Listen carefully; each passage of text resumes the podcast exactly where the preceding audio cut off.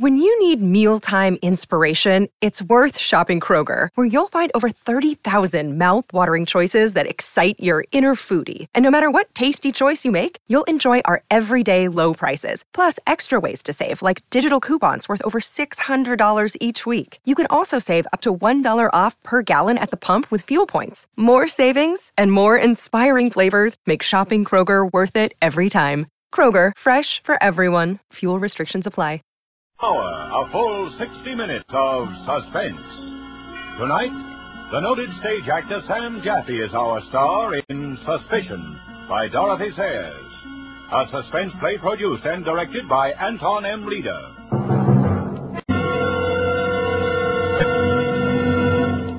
It is very quiet in Hammersmith, the western metropolitan borough of London.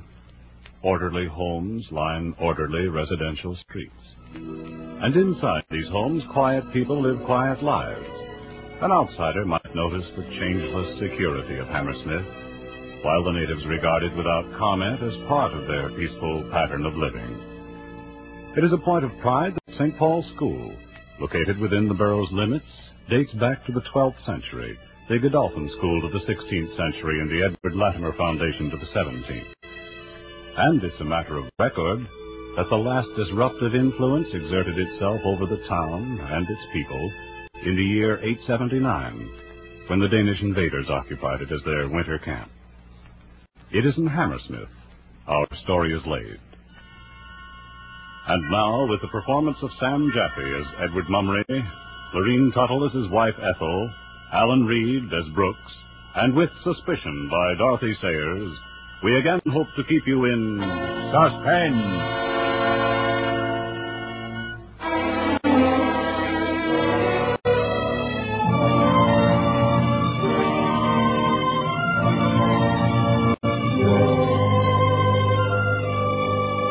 My name is Edward Mummery of Hammersmith.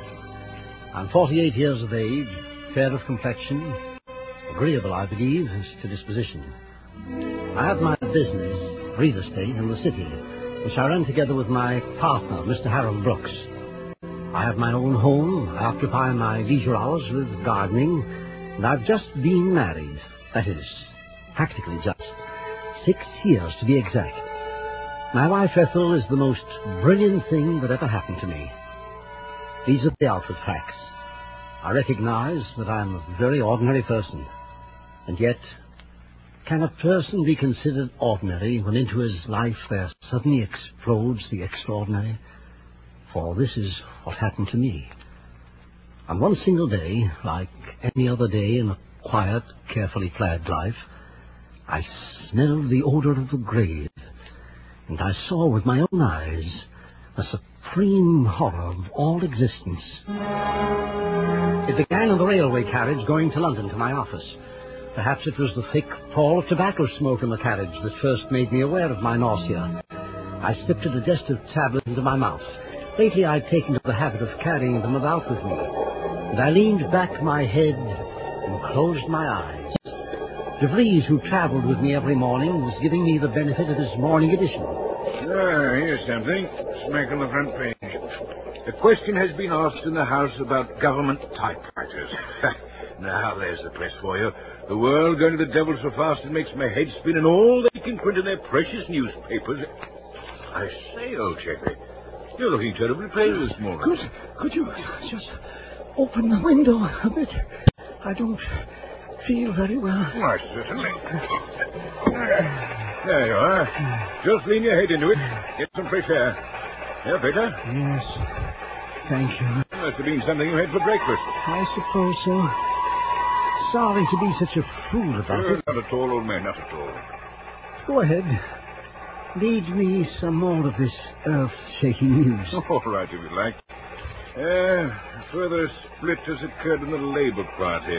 Well, let's skip over politics for today.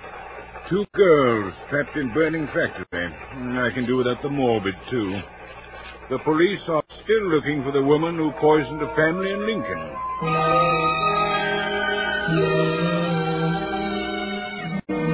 I took a tram to my office, gritting my teeth against this nausea that had me dizzy and trembling. How I got up the stairs, I'll never remember. The world swam black before my eyes. And then I was seated at my desk, breathing a bit hard, but once more in control of myself. My heart no longer pounding. Morning, Mummery. Cold enough for you? Yes, Brooks, quite. And pleasantly raw, in fact. Beastly, beastly. Your tulip bulbs all in? Not quite all. As a matter of fact, I haven't been too well lately. Oh, too bad. Bulbs ought to go in early. You're lucky you're not living in the country. You want to take advantage of it. How's the missus? Thank you. She's very much better. Glad to hear that. Very glad. I hope we shall have her about again this winter as usual. Can't do without her in the Drama Society. I'm know. sure you're very kind. I but- mean it. By Jove, I was sharp to get her acting last year in Romance. She and young Welbeck positively brought down the house. Yes, she was good, wasn't she? Yeah, Welbeck's been asking after her only yesterday. She'll be up and around again soon. The doctor says she mustn't overdo it. No worry, he says. That's the important thing. She's to go easy and not rush about or undertake too much. Quite right. Worry's the devil and all. I cut out worrying years ago. Look at me. Fit as a fiddle for all I shan't see fifty again. You're not looking altogether the thing, by the way. Oh, touch of dyspepsia. Nothing much. A chill on the liver, I suppose. That's what it is. Is life worth living? Depends on the liver. yes. Well, we'd better be getting to that Lisa Ferraby's. I have it right here. Oh, by the way, I suppose your wife doesn't know of a good cook, does she? I doubt it. They aren't so easy to find nowadays. In fact, we've only just got tutored ourselves. I promised the Phillipsons I'd look around. Their girl's getting married. That's the worst of bringing young girls in to work for you. I said to Phillipson, you mind what you're doing, I said. Get somebody you know something about. You may find yourself landed with this poisoning woman. What's her name? Uh, Andrews. They'll want to be sending wreaths to your funeral in a while, I said. he laughed, but it's no laughing matter. What we pay the police for, I simply don't know. Nearly a month now, they can't seem to lay hands on the woman. All they say is, they think she's hanging about the neighborhood and may seek a situation as cook. as cook, now, I ask you. There was a theory in the papers that she'd committed suicide. Don't you believe it, my boy. That coat found in the river was all eyewash. They don't commit suicide, that sort don't. That sort. She's poison maniacs, cunning as weasels, that's what they are. Well, I hope they catch her before she tries her hand on anybody else. As I told Phillips... Then you think this Mrs. Andrews did it? Ah, of course she did it. You've been following the case, haven't you? Looked after her old father, and he died suddenly. Left her a bit of money, too. And she keeps house for an elderly gentleman, and he dies suddenly. Now there's this husband and wife. Man dies, woman taken very ill. Of arsenic poisoning. Cook runs away. Can you ask, did she do it? I only thought it, it might be a coincidence. I don't mind betting that when they dig up the father and the other old bird, they'll find them bung full of poison, too. Once that sort gets started, they don't stop, what is the matter, Mummery? I, I, Mummery, let me call you a doctor. no, just some water. This way. Give me. There you go. Slowly now. That's all right. Now hold your head. Mm. Thank you. Thank you, Brooks. You sure you're all right? Yes. All right. My dear fellow. Don't mind telling you, you gave me a start. I thought I was losing you here and now. It's only my stomach. Nothing serious. Now, hold on a moment. What did you have for breakfast? I don't know. The usual. No, no, no. Tell me. We'll get to the bottom of this. Well, then, brown bread, bacon, eggs, just the nicely set kind. Uh-huh. Coffee, made as only Mrs. Sutton can. Mrs. Sutton? Oh, oh, that's your new cook. Oh, she's a real find. I'm terribly thankful for her. Yes, I can imagine. Your wife down with a nervous breakdown must be a blessing to have someone capable running the house. That's right. Ethel hasn't been at all fit, poor child. I don't want her to mention it to her, Brooks. She gets upset so easily. I don't want her worrying about me. Oh, of course not, Mummery. Isn't it odd, Brooks? What's that? This photograph of that Mrs. Andrews. Oh, in, in the newspaper. She looks like such such a sweet, motherly looking woman. Take care, Mother. Eh? From the way your stomach's acting up, I'd say this poisoner and your precious Mrs. Sutton are one and the same. That's hardly a joke, Brooks. As a matter of fact, if there were the slightest resemblance, I'd be terrified. But this Mrs. Andrews looks so, oh, so angelic. She's got a bad mouth. Look to the mouth, Mummery, before you trust your fellow man. That's where the true story is written.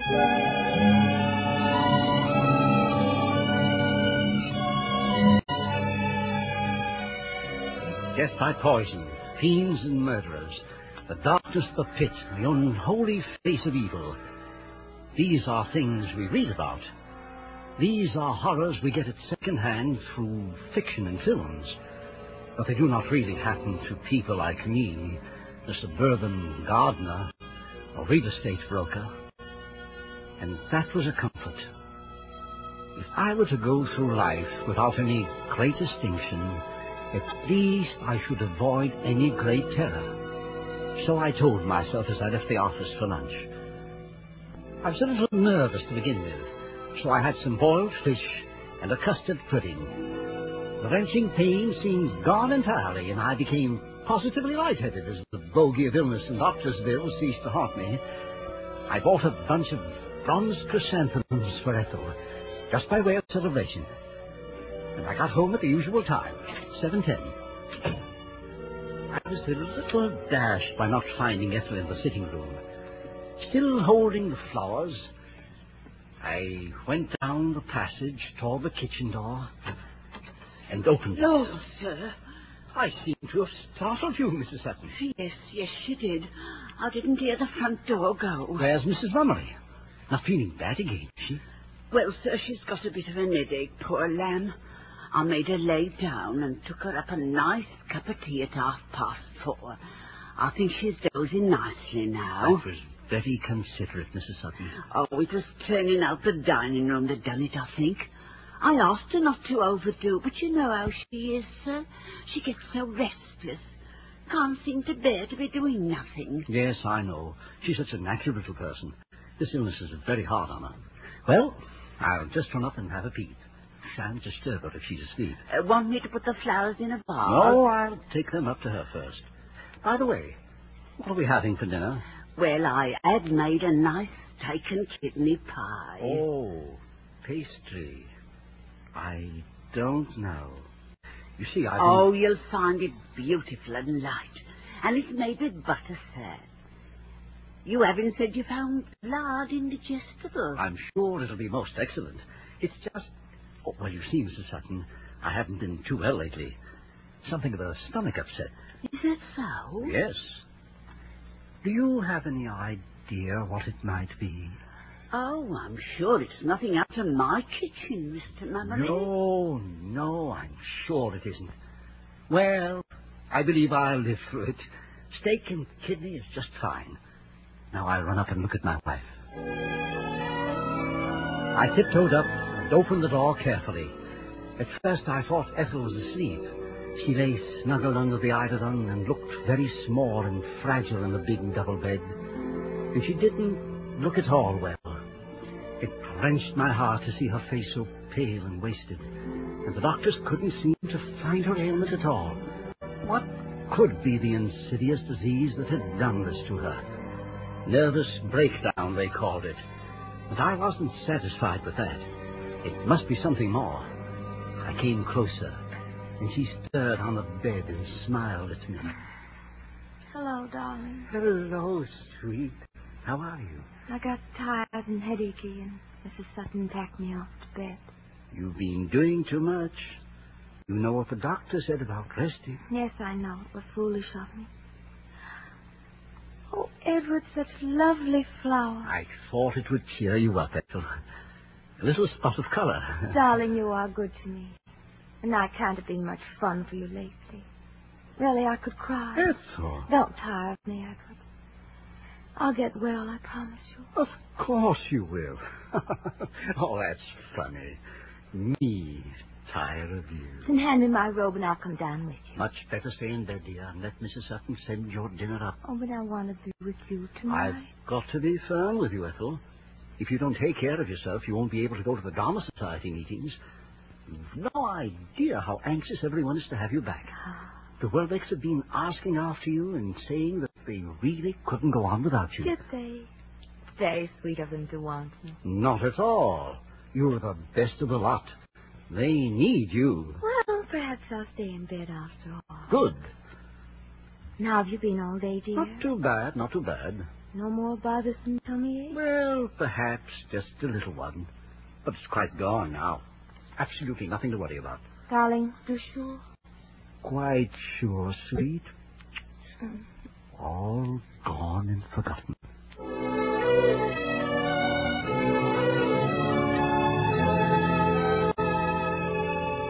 I experienced no more distressing symptoms that night or the next day. Following the advice of a newspaper expert on the subject, I took to drinking a great deal of orange juice. The results were wonderful. It was as though I had never known pain in my life. The next night, we retired early.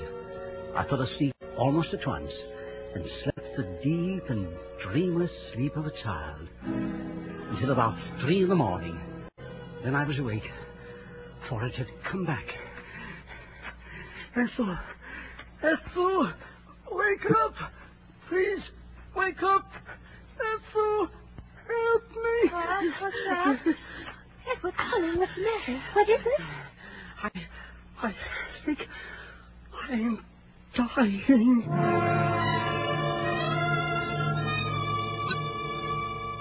I suppose it is different for every man when his time comes. For myself, I can only say that it was like sinking, as though my body were an insupportably heavy weight, plummeting down into the soft, icy ground, sinking deep, deep, deep into the black regions of the earth. There's some hot water to go with it. Now just swallow this pill. Come along now. I know it's hard. You can swallow just once. There you are. Goes to work in a jiffy. I dare say you're feeling better already. Thank you, Doctor. Now then, Mrs. Mummery, just a few questions, please. What do you have for dinner? But that's what's so baffling. It couldn't have been the dinner. I had the same things to eat, and so did Mrs. Sutton. Nonetheless, we have to be thorough about this, if you will. Well, then, um, pig's trotters and a milk pudding. Oh, yes, brown bread. You're sure about that? And before we went to bed, Edward had a large glass of orange juice, according to his new regime. Aha. Seems to have been helping him so much. Now, there's your trouble. Orange juice is an excellent thing, and so are trotters, but not in combination. Figs and oranges together are extraordinarily bad for the liver. Oh, Don't know why they should be, but there's no doubt that they are. I see. Feeling better, Mummery? Yes, it's much easier. I'll send you round a prescription. Now, you stick to slops for a day or two and keep off pork. Don't you worry about him, Mrs. Mummery. He's as sound as a trout. You're the one we've got to look after. And I was so frightened, I believe my own trouble has been shocked right out. Oh, no, not yet. It hasn't. Don't want to see those black rings under your eyes. Of course, tonight was disturbed, but you make up for it now. Get plenty of sleep. You taking your tonic regularly? Oh, oh, yes.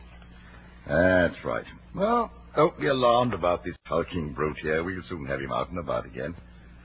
Now, good night to you. Doctor, Yes, Mummery? I'm sorry I had to pull you out in the middle of the night.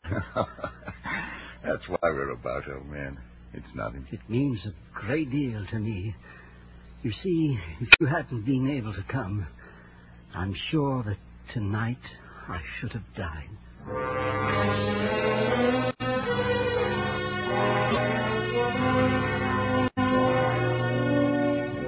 My diet was bread, milk, and beef tea for the next three days. On Saturday afternoon, though I still felt seedy, I managed to stagger downstairs. Brooks had sent a few papers down from the office for my signature, and afterwards Ethel sat down with me and we ran over the household accounts together. Mm-hmm. Then we have the butcher settled, That's right, the baker, right, the dairy, right, coal merchant, and the coal merchant. All finished. and there's Mrs. Sutton. Oh, I'd almost forgotten. It's the end of the month, you know. So it is. Well, you're quite satisfied with her, aren't you, darling? Yes, rather, aren't you? She's a good cook, and a warm, motherly old thing, too. Don't you think it was a real brainwave of mine engaging her like that, on the spot? I do indeed. It was a perfect providence her turning up like that, just after that wretched Jane had gone off without even giving notice. I was in absolute despair. Was a little bit of a gamble, of course, taking her without any reference. I suppose it was. But if she'd been looking after a widowed mother, you you couldn't expect her to give references. Mm, no. What is it, darling? Why do you say mm, no like that? Well, the truth is, I felt a bit uneasy about it at the time. Oh. I didn't like to say anything because we simply had to have somebody. Well, I didn't much like it either, but after all, it has worked out so well. We're perfectly happy with her now, aren't we? Yes, dear. But just for the record, it occurs to me that we might write to the clergyman back in the parish. You should be able to give her a reference. Oh, I'm sure he's an excellent clergyman. But he couldn't tell us anything about her cooking. And cooking, after all, is the chief point. All right. And we are satisfied with her cooking. then here's a month's wages from Mrs. Sutton. I'll tell her she's passed with flying colours. And by the way, dear, you might just mention to Mrs. Sutton that if she must read the morning paper before I come down, I should be obliged if she would fold it neatly afterwards. Oh, darling, darling. What an old fussbox you are. But she does fuss it up pretty thoroughly. and by the way, the pages that she folds back, and by the way she folds it back, I can tell that Mrs. Sutton is following this poison case as avidly as I am.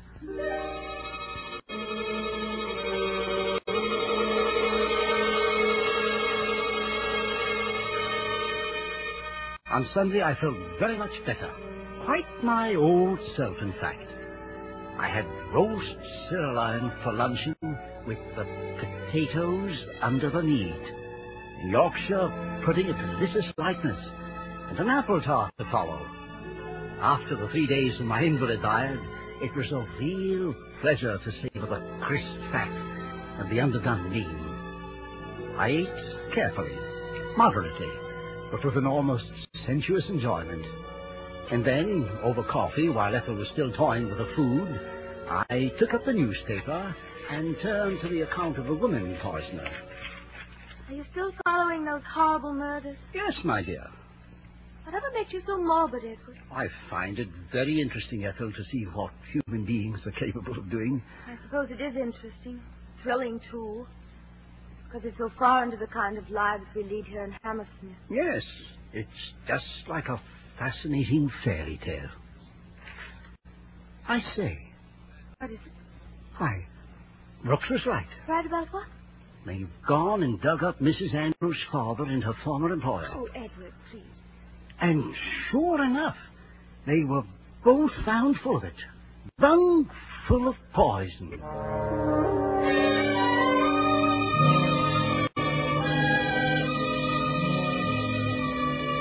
My head was full of conjecture about this sweet, motherly murderess, this middle-aged cook who mixed arsenic into her delicious luncheons and dinners, this Mrs. Andrews, for whom the police were looking so desperately. At three o'clock, with the roast beef settling properly, I went out into the garden to put the tulip bulbs in. I got my bag of tulips and a trowel, and then remembering I still had on my good trousers, I decided it would be wise to take a mat to kneel on. The mat had been left last in the corner under the potting shelf. I stooped down and felt about in the dark among the flower pots. Yes, it was there. But there was something else. Something in the way. It looked like a tin. I lifted it out carefully. Yes, of course. It was a tin. The remains of the weed killer I had used the summer before. I looked at the pink label printed in staring letters with the legend, Arsenical Weed Killer. Poison. The blood suddenly began to pound in my temples. I'd been thinking of Mrs. Andrews so long that it came to me with a nasty shock that I was holding in my hands the very same brand of stuff she used to destroy so many poor souls. It gave me the distinctly unpleasant impression that by owning some poison myself, I was directly in touch with important and costly events. I smiled a little at myself for being so foolish. And then I noticed that the stopper had been put in very loosely. Now, how did I ever come to do a thing like that? What a stupid fool. It would just served me right if all the goodness had gone off it. Besides, It was so very dangerous to leave it loose like that. I took out the stopper and squinted into the can. It seemed to be about half full. And I ran the thing home again and gave it a sharp thump with the, ha- thump with the handle of the towel for better security. After that, I washed my hands carefully at the scullery. I am a man who does not believe in taking risks.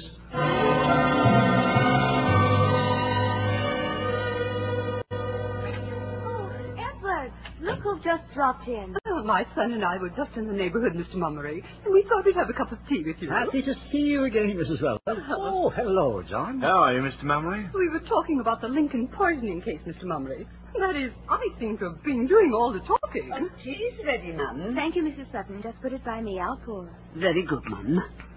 Uh, will that be all? That'll be all, Mrs. Sutton. Thank you. Oh, not at all, ma'am. Milk and sugar, Mrs. Welbeck? Only some lemon, please. You'll have milk and sugar, John. Oh, thank you. I see you've remembered. Edward? Thank you, my dear. Hmm. I can't help prattling on about it, but there's been nothing else in my head ever since the first of these murders. I mean, now just take me. You, Mrs. Welbeck? Yes, I'm about her age, this Mrs. Andrews. Oh, I see. And yet, when I look into my own heart and ask myself whether I could take a human life in cold blood, oh, but as a matter of fact, I suppose I could. When it comes down to that, I suppose we all could. Why, if you live long enough, you're bound to run across a few people you'd love to see dead and underground. And if you're pushed far enough, I suppose you simply up and do it. Except that I shouldn't use poison. I'd be apt to find some more forthright way of dealing with it. Mother, you're letting your tea get cold. Oh, so I am, darling. Thank you. Hmm. You know, I tell myself that I'm a strong-nerved person. In fact, my husband tells me the same thing all the time.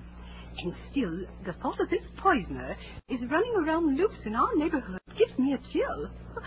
I confess it's a rather delicious chill, but nonetheless I'm uneasy, too.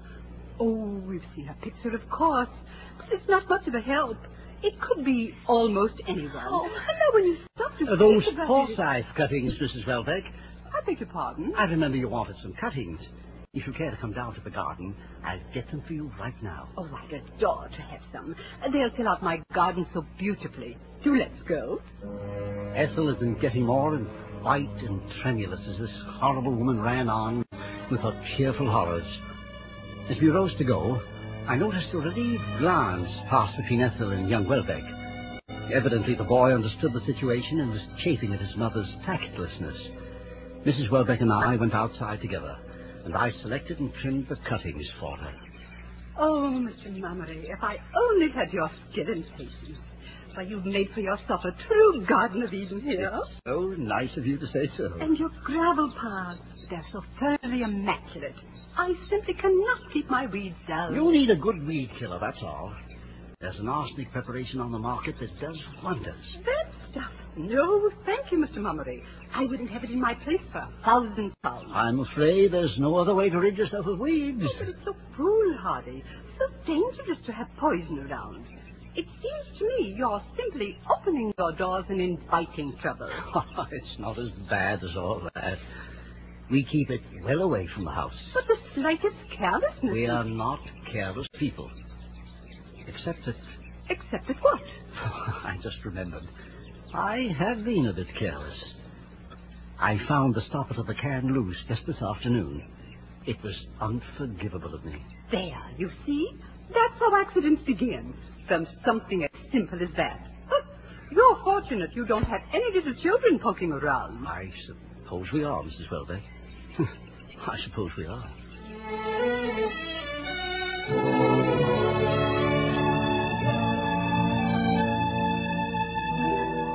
When we got back to the house, young Welbeck was already on his feet and holding Ethel's hand in the act of saying goodbye. He was a good boy, anxious to get his mother out of the house with tactful promptness. I went into the kitchen to clear up the newspapers I'd fished out in order to wrap Mrs. Welbeck's cuttings. And as I picked them up, something odd struck me about them. Something I had to verify. I turned the papers over carefully, sheet by sheet. Yes, I've been right. Every portrait of Mrs. Andrews, every paragraph, every line about the Lincoln poisoning case had been carefully cut out. Someone in my own house had gone to all this trouble. Why?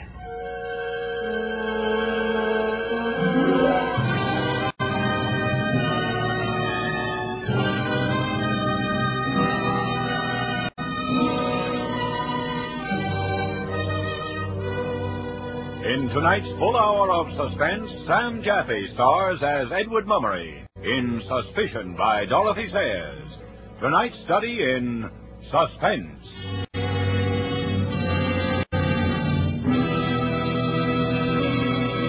In just a moment, we will return with Act Two of Suspense.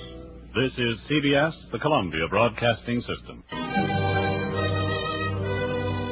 In tonight's full hour of suspense, Sam Jaffe stars as Edward Mummery in Suspicion by Dorothy Sayers. Tonight's study in suspense.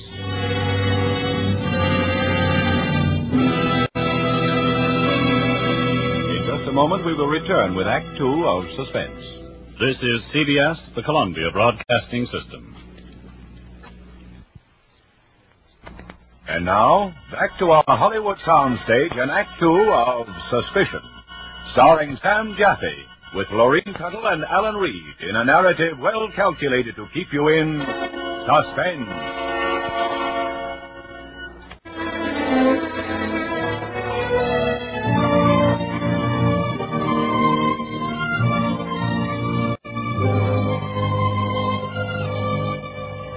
Hasn't been too long ago in Edward Mummery's consciousness that arsenic was only a weed killer and Mrs. Andrews, the motherly murder suspect, was simply a name in the newspapers. A fear far removed from him and his quiet home in Hammersmith. But a sudden terror grips him now. A terror that certainly includes deadly poison and seems also to include the motherly woman who cooks his meals. Now, the thing that had been only a vague and uncomfortable gnawing at the back of my brain came boiling up, engulfing me.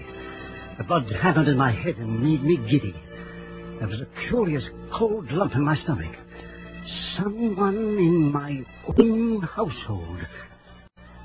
That night, I couldn't close my eyes. I had to tell someone about this awful suspicion, but there was no one to tell. Not Ethel, certainly in her condition. And so I kept it within myself until I reached town next day and could talk to Brooks. Now take hold of yourself, Mummery. Let's not jump to any conclusions. I'm not Brooks. I'm only asking questions that must be asked. Very well. Let's examine the facts once again. If only I had a picture of Mrs. Andrews. Well, publishing plenty of only last week. I know. I've tried to recall those pictures. I've tried so hard. I don't seem to have a very good visual memory. I suppose we could get hold of one at the library. They keep files, you know. You remember you showed me her picture here at the office one day last week. Yes, that's right. And how was it I described her? Motherly, wasn't it? Yes, yes, yes, probably. Uh, that seemed to be about all you could say of her. I've been counting up the time since that poisoner, Mrs. Andrews disappeared. It comes to just a little more than a month. Yes, that would be my count. Very well, a month. And I just paid our Mrs. Sutton a month's wages. Mrs. Sutton? How can I spare her for any shock or anxiety? That's the thing that keeps eating away at me. You know how ill she is. Then you simply must do it on your own, Mummery. You, you must cope with this monstrous suspicion by yourself. And I must be sure of my ground. Simply to dismiss the only decent cook we've ever had out of sheer blind panic, why, it would be wanton cruelty to both women. If it's to be done at all, it must be done quickly and arbitrarily, without suggesting any of these horrors to Ethel. And then, don't you see, there's something else. If there's anything at all to these terrible suspicions, it means Ethel is being exposed every minute that the woman is in the house. Think of that family Lincoln. Think of the husband dead, of the old father's dead. You must move fast, old boy. She's been ill so long, poor darling. I've seen her wasting away before my eyes. Why, Brooks? Why? A nervous breakdown? Why should Ethel be having a nervous breakdown? Or is it something else? Is this woman doing it to Ethel? Slowly. Day by day. Is that what it means? Perhaps you should see the police.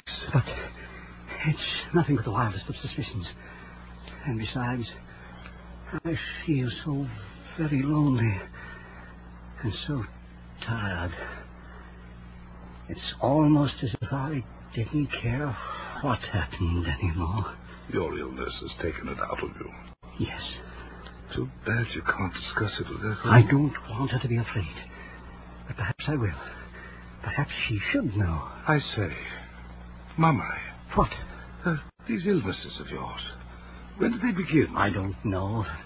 I think I've always been subject to bilious attacks, as long as I can No, no, remember. no, no. I, I mean the other ones. The severe attacks. Well, they began about uh, three weeks ago. Three weeks ago, Mummery? That's right. About three weeks ago.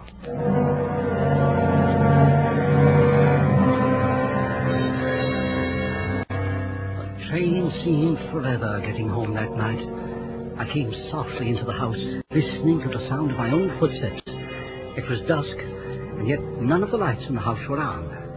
I moved through heavy enveloping shadows into the sitting room.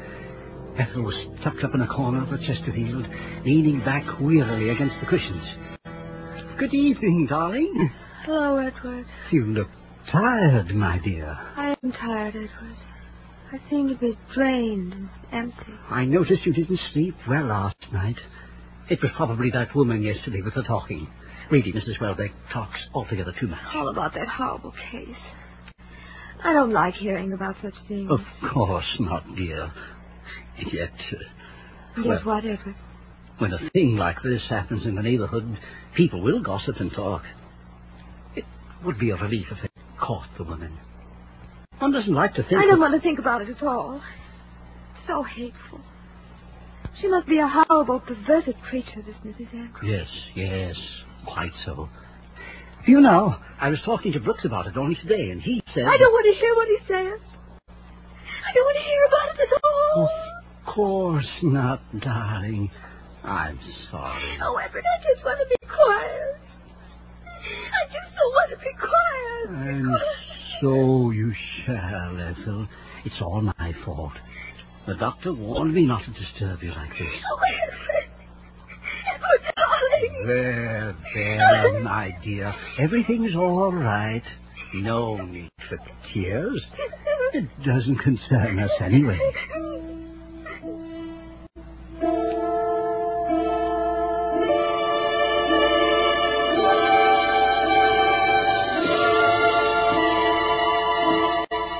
helped her upstairs and into bed. And then when she had stopped sobbing and was at last asleep, I came down again very quietly. I was aware of a reluctance to face Mrs. Sutton, but I had to. A plump-faced woman, her eyes obscured by thick horn-rimmed spectacles. And what was there about her mouth?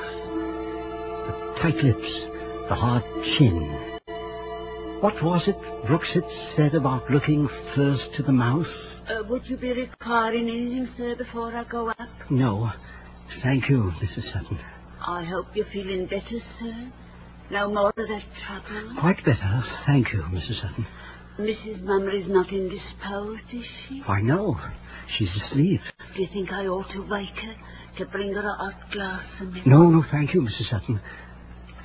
I believe we'll just let her be. And you, sir? Would you care for anything? Not a thing, Mrs. Sutton. Oh, it wouldn't be no bother. Only take a minute. Not tonight. All right, then. Uh, Mrs. Sutton, Yes, sir? uh, were you aware that my can of arsenic out in the shed had a loose stopper? The garden isn't my department, is it, sir? No. No, it isn't. I didn't know about the arsenic. Very well. I'll be saying good night then. Oh, M- Mrs. Sutton, Yes, if one more thing. certainly, sir. Nothing, Mrs. Sutton. Nothing. The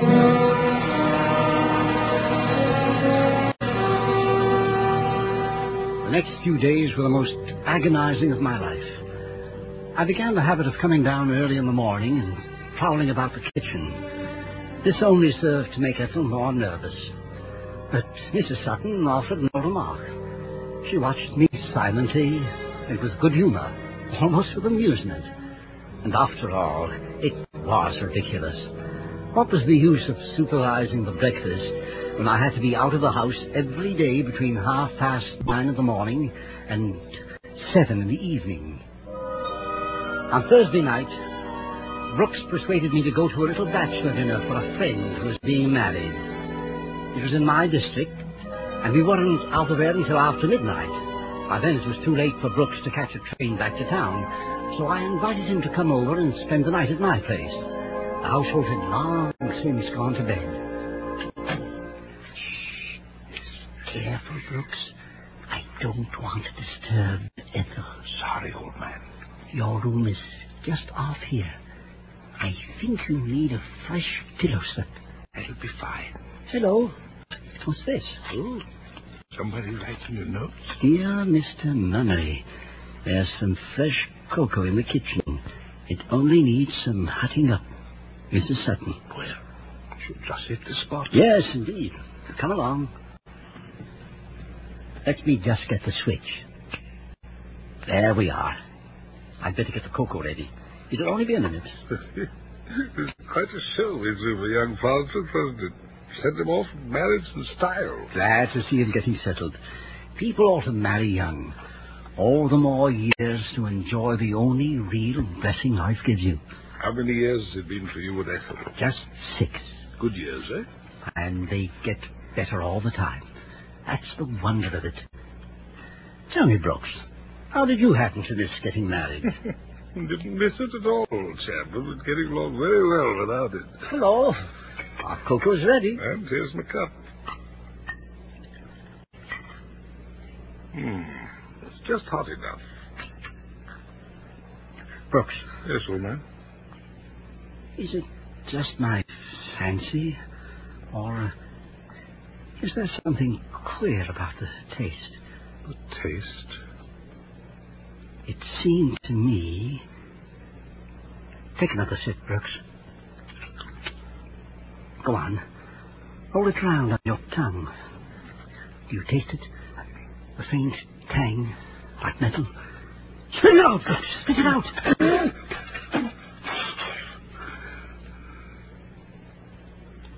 Mummery. I don't know. I don't know. Mummery. What's it going to do? I've never been in a situation like this before. You, you ought to take a specimen to the chemist. Have it analyzed. Yes. Yes, I will. First thing in the morning. But first, Brooks, I want you to come with me. Uh, where to? Just outside, in the garden. I want to see something in the potting shed.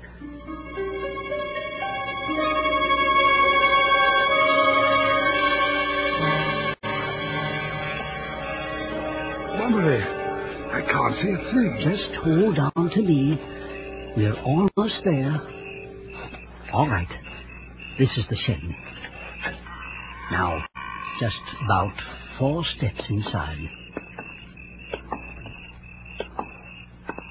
Here we are. Mummery, where are you? Just at your feet, old man. I'm stooping down. Oh, Would you be good enough to strike a match for me? all right. Just a moment. There we are.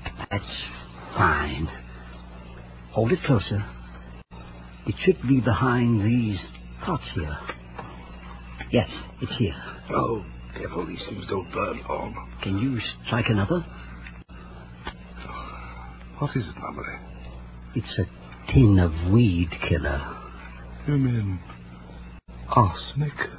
Yes. Arsenic. Just look, Mummery. The stopper is loose. I know, Brooks.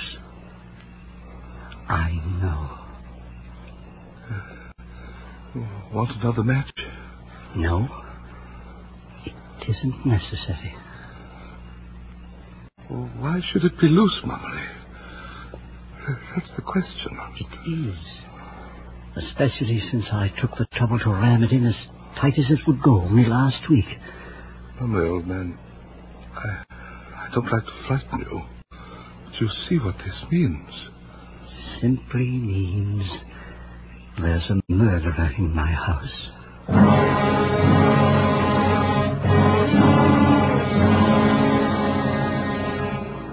It was there, in that shed that smelled of earth, in my dress and overcoat, holding the tin in my hand and facing Brooks in the darkness, that the beast panic seized me in its claws and held me so tight that I could hardly breathe.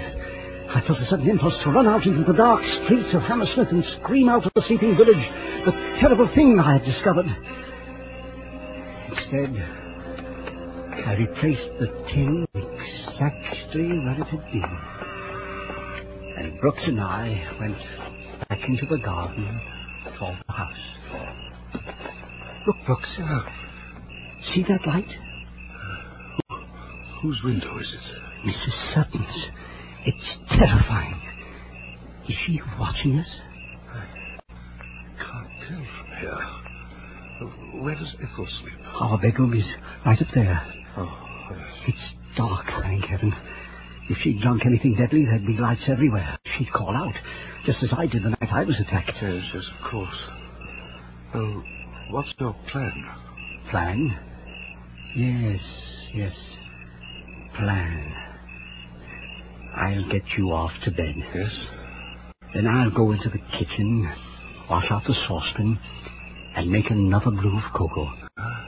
I let it stand in the saucepan overnight. Huh? Just to allay suspicions, Yes, don't yes, you see? Yes, excellent. Then in the morning, off to the chemist's. That's right.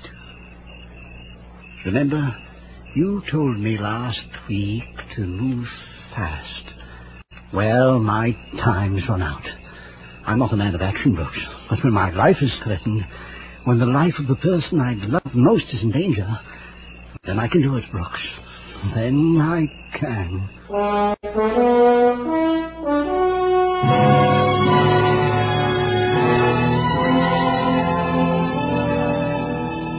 When I'd finished in the kitchen, I turned out all the lights and started softly up the stairs. I hadn't meant to waken Ethel. I meant to keep all this from her until it was over and finished. But she must have heard me as I came into the room. Edward, Yes, my dear? how late you are, you naughty boy. Have a good time at your party? Not bad. Not bad at all. Well, tonight was young Farnsworth's last as a bachelor. His last. He seemed like a lamb all ready for the sacrifice. you all right? Quite all right. Good. Did Mrs. Sutton leave something hot for you? She said she would. Yes.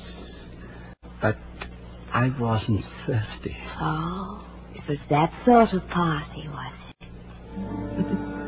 I sat down on the bed beside her. She was asleep again in a moment. I took her hand and I clutched it tight, as though defying death and hell to take her from me. Next morning I would act. I thanked God it was not too late.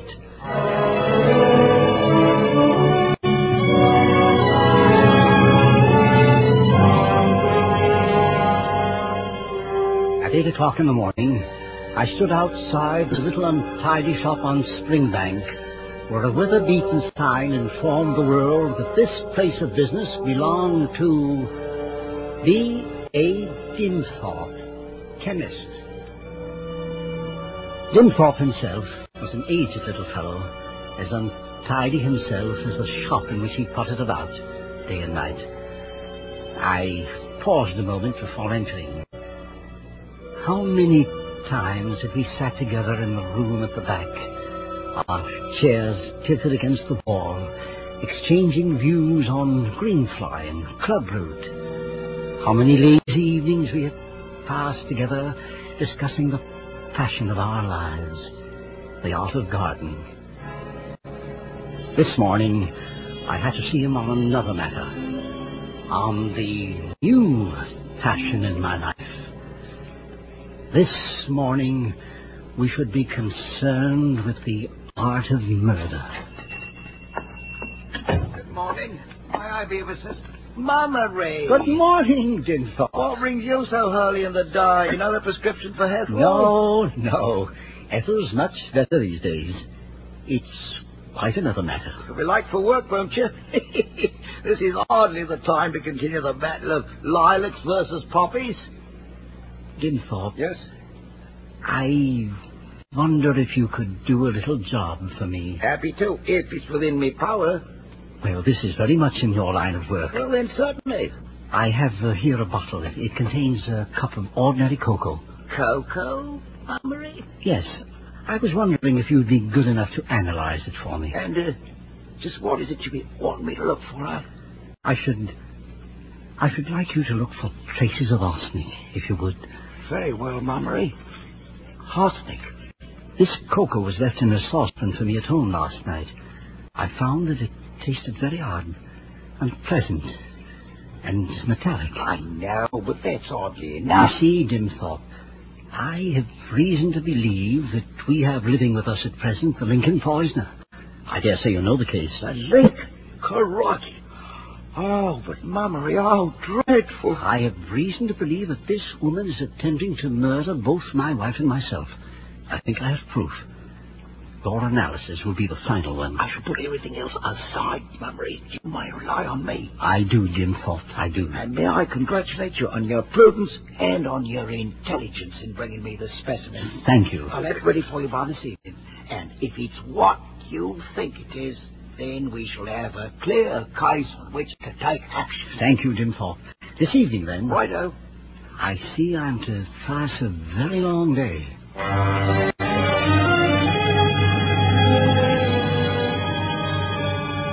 Bit late in getting to the office.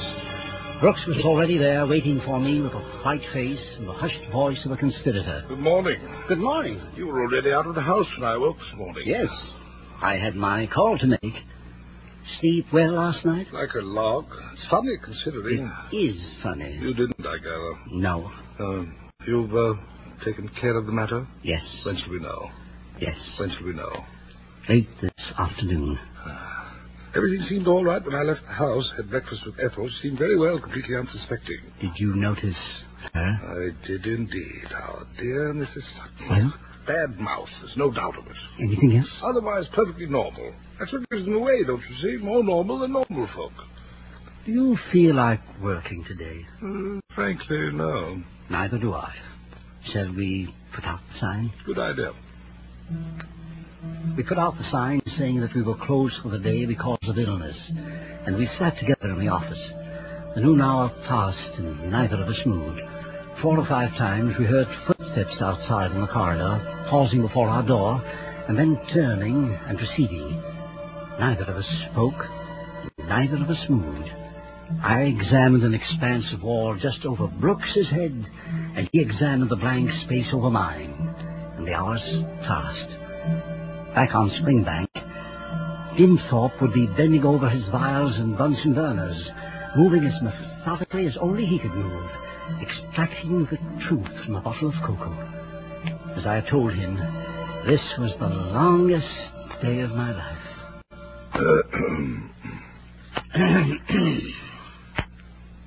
well, Mummery? Yes.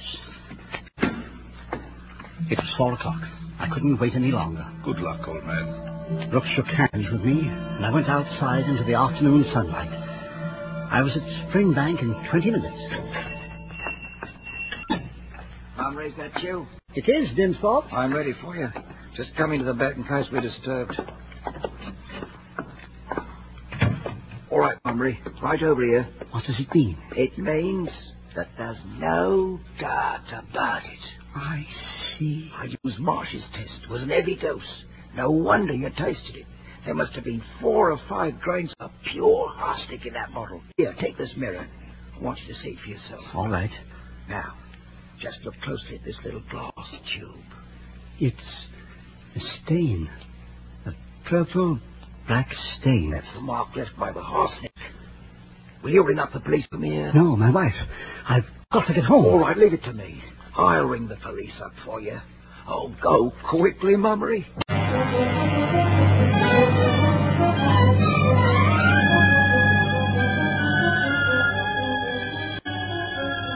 Local train went so slowly and stopped so often. Ethel poisoned, dying, dead. Ethel poisoned, dying, dead. The wheels strummed harshly in my ears. I jumped from the train before it had stopped and ran out of the station and along the road. A strange car was standing at my door. I saw it from the end of the street and broke into a mad gallop. It had happened. The doctor was there. I was a fool. I was a murderer to have left it so long. Then, while I was still 150 yards away, I saw the front door open. A man came out, followed by Ethel herself. The visitor got into his car and drove away, and Ethel went back into the house. She was safe. She was safe. I could hardly control myself to hang up my hat and coat and going looking reasonably calm. She had returned to the armchair by the fire, and she looked up at me in surprise. There were tea things on the table, and she was alive. Edward, you're back early, aren't you? Yes, dear. Business is slack. Somebody beat the tea? Young Welbeck came by. Oh, young Welbeck. Yes, we've been talking over arrangements for the drama society. Darling, I'm so glad. By having a guest here, you were protected. You were saved. Edward, what are you talking about? You seem so safe. There's something I've got to tell you, Ethel. I should have done it long ago. My darling, it's going to be unpleasant, but you must hear it. Oh, excuse me, Mum. Yes? Oh, I beg your pardon, sir. I didn't know you was in. What is it, Mrs. Sutton? Uh, will you be taking tea, or can I clear away? Mr. Mummery will be wanting some. You better leave it. And, oh, Mum. What is it? There was a young man at the fishmonger's, and he's just come from Grimsby. Yes? And of course, that dreadful woman at Mrs. Andrews. Oh. Isn't it a good thing? Oh, it worried me so to think she was going about like that. But they've caught her. Took a job as housekeeper she had to two elderly ladies, and they found the wicked poison on her. Girl has spotted her'll get a reward. I've been keeping my eyes open for her myself. But it's at Grimsby she was all the time. Thank you for the news, Mrs. Sutton. That will be all. Oh, not at all, Mum. But that's wonderful. Then it's all been a mistake. A mad mistake. Darling, I don't know whether to shout or to cry. I certainly must apologize to Mrs. Sutton. We're safe, don't you see? We're safe. But what about the cocoa? Mr. Dimthorpe. And Marsh's test. And five grains of arsenic. What do they all mean? Who could Who have... could have what? Ethel. Ethel. Ethel. Yes, Ethel? To me. To do it to me. You fool! You fool! Don't you know that it's been Welbeck? That it's always been Welbeck? Yes. It's there in your eyes. Something I've never seen before. It's always been there. It's just that you've never looked.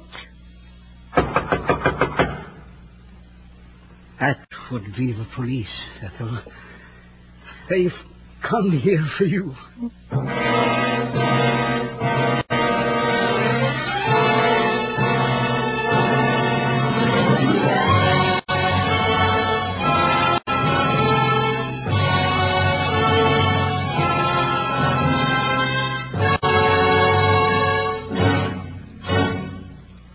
Thanks to Sam Jaffe for a magnificent performance as Edward Mummery, and to Lorene Tuttle, Alan Reed, and to the entire cast who aroused our suspicion with such effective suspense.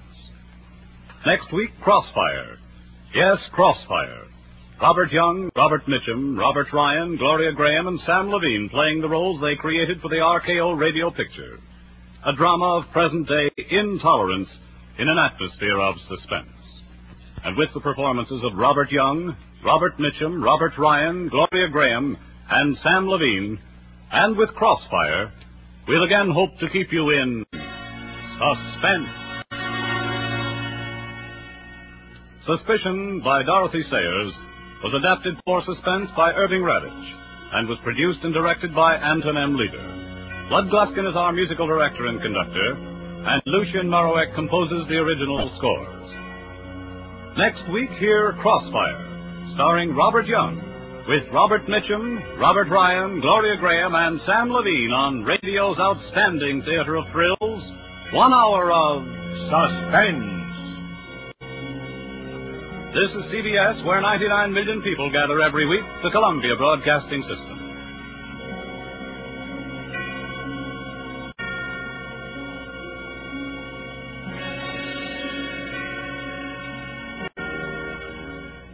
Save big money on everything for your next project at Menards. Spring is here, making it the perfect time for outdoor projects. Suncast storage sheds are an excellent solution for protecting outdoor lawn and gardening tools. They're easy to assemble, and the all weather construction provides water resistance and UV protection. Save big on Suncast storage sheds. View our selection of Suncast products today in store and on Menards.com. Save big